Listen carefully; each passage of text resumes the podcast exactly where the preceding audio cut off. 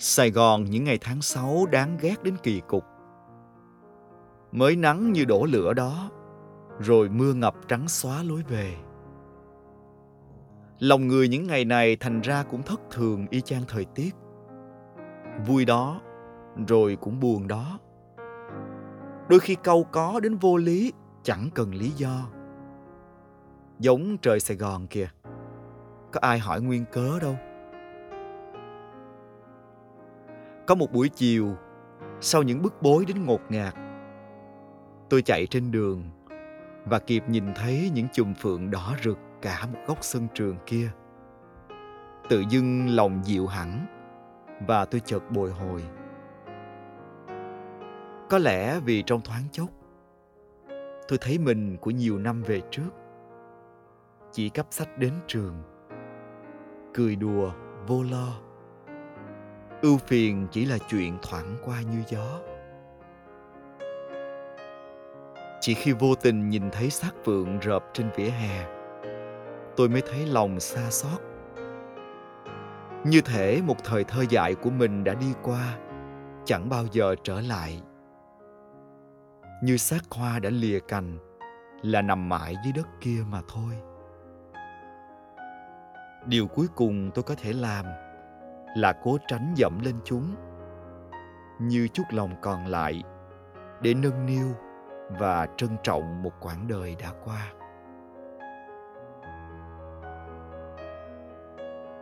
Các bạn thân mến, các bạn đang lắng nghe podcast mình đang sống cuộc đời của ai? Và ngày hôm nay, tôi sẽ tiếp tục chia sẻ với các bạn về một câu chuyện trong quyển sách này. Một bài viết mà tôi đặt tên là gấp rãi yêu, rồi gấp rãi nói lời ly biệt.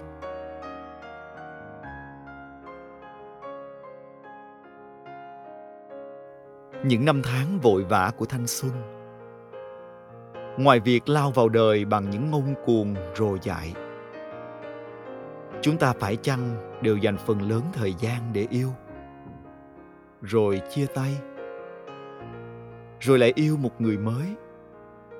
Bằng một thứ vòng tròn không có điểm đầu và điểm cuối đến rồi đi mình yêu người này còn họ bận cầm ô che mưa cho một người khác Trái tim của chúng ta những năm 20 đôi khi rất kỳ lạ. Chúng ta từng thương ai đó như một con thiêu thân lao vào ánh lửa. Dù biết đó là thứ hạnh phúc ảo vọng, vẫn chấp mê, vẫn hy vọng được đáp lại. Hoặc chỉ cần được sống trong thứ ánh sáng đó một giây ngắn ngủi rồi lụi tàn cũng cam tâm. Lòng cứ đau đáu một người, dẫu người ta chẳng hề đáp lại. Và chính mình lại phải nhẫn tâm chối từ một tấm lòng khác đợi chờ. Giống như tôi những năm 20, từng quen một người và nghĩ đó là chân ái của đời mình. Vậy mà cuộc tình cũng trôi qua chóng vánh chưa đầy một năm. Vì tôi không còn thương người ta nữa. Tôi thật sự không biết tìm lý do nào khác. Chỉ là càng quen, càng nhận ra cảm xúc với người này ngày một vơi dần. Vậy là tôi chủ động buông tay, mặc cho người ta níu kéo. Nhưng mà em thương anh nhiều lắm. Mình không còn cơ hội nào sao? Tôi lạnh lùng dứt khoát. Hôm hai đứa hẹn nói lời chia tay ở một quán cà phê. Chúng tôi ngồi đó thật lâu, nói với nhau những câu không đầu không cuối, rồi lại im lặng. Và vài năm sau đó tôi gặp và tiếp tục quen với một người khác. Tôi vun đắp cho tình cảm mới này và quyết không làm tổn thương bạn như mình đã từng với người cũ. Có điều sau 4 tháng, thì bạn ngập ngừng nói sẽ đi úc du học. Hỏi, tôi có thể chờ hay không? Có thể, tôi có thể chờ. Miễn bạn hứa sẽ về. Thời gian đầu chúng tôi vẫn thường xuyên liên lạc qua Facebook, email, hỏi thăm dặn dò nhau đủ thứ. Cho đến một hôm, tôi nhận được email của bạn gửi. Bạn nói lời chia tay. Bạn nhận ra mình không còn cảm xúc. Bạn không chắc tình cảm hiện tại là gì. Và học xong, có thể bạn sẽ ở lại Úc định cư, nên bạn bảo tôi đứng đợi. Vậy đấy, chúng ta giày vò nhau trong một hành trình tìm kiếm hạnh phúc. Ta phụ người người khác lại phụ ta. Vòng tròn đó, đến một lúc mệt nhoài mới giật mình, không biết đâu là điểm đầu và lúc nào là điểm cuối. Rốt cuộc, nhiều người tự trói mình trong chính chiếc vòng kim cô do mình tạo ra. Người đã ly biệt, rồi có thể chúng ta sẽ vô tình gặp nhau vào một hôm tình cờ. Có thể đủ dũng khí để chào nhau. Có thể sẽ ngượng ngùng vì quá khứ vẫn nằm yên, chưa thể xóa nhòa. Và có thể sẽ đi qua nhau như chưa từng thuộc về. Hồi còn ngây dại chúng ta hay tiếc nuối những thứ đã mất đi, nhưng lại chẳng hề trân trọng cái mình đang có. Quãng đó sau vài bận yêu đương chẳng tới đâu. Tôi hay có thói quen ban đêm xách xe chạy lòng vòng ngoài đường. Có lẽ cái dư vị dịu dịu của phố đêm làm tôi thấy dễ chịu trong lòng và đâm ghiền lúc nào không biết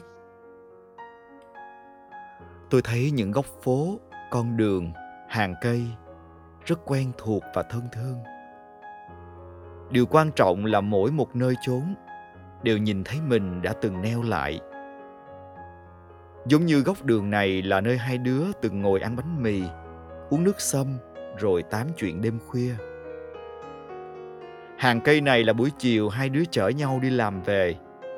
Mệt muốn chết, mà làm bộ xến xến nhìn mấy trái sao bay bay, bày đặt khen đẹp, rồi tủm tỉm nhìn nhau cười. Góc quán này là nơi hai đứa ưa ngồi ăn cá viên chiên, kem ly, rồi nhìn trời mưa ướt nhẹp. Bờ sông kia là chỗ cãi nhau ỏm tỏi, rồi cũng là nơi hẹn nhau làm lành. Chỉ là đã từng. Người đã thành xưa cũ yêu thương đã thành kỷ niệm. Chẳng hiểu trôi dạt chi trên đường, làm chúng ta chạy đâu cũng thấy. Thật kỳ cục, phố vãng đi chục người cũng vẫn đầy. Mà lòng người chỉ thiếu đi một người đã trở nên trống rỗng. Chuyện yêu đương những năm 20 như vậy đó, chẳng tới đâu. Không biết các bạn thì như thế nào liệu có phải trong những lúc cô đơn đến rợn người, hồi mình chập chững vào đời, chập chững yêu rồi ly biệt, bạn cũng cần lắm được dựa vào một ai đó, nắm tay một ai đó, neo lòng vào một ai đó? Thật ra sự chia sẻ cuối cùng, chúng ta cũng chỉ muốn gửi gắm và trông đợi vào một người. Một người thật sự yêu thương mình và mình cũng yêu thương họ.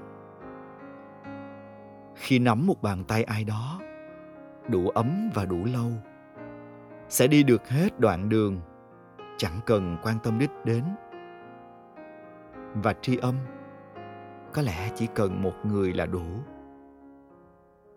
Như bàn tay, chỉ cần lồng vào những khe hở thêm một bàn tay. Nhưng mà hồi đó tụi mình đều đâu có nghĩ được như vậy, đúng không? Đời cho chúng ta những va vấp là để trưởng thành. Cảm ơn các bạn đã lắng nghe trọn vẹn podcast ngày hôm nay cùng với tôi. Hy vọng rằng chúng ta sẽ lại tiếp tục đồng hành cùng với nhau trong những tập tiếp theo của quyển sách mình đang sống cuộc đời của ai. Xin chào và chúc các bạn có một ngày thật nhiều niềm vui. Hẹn gặp lại trong số tới. Bye bye.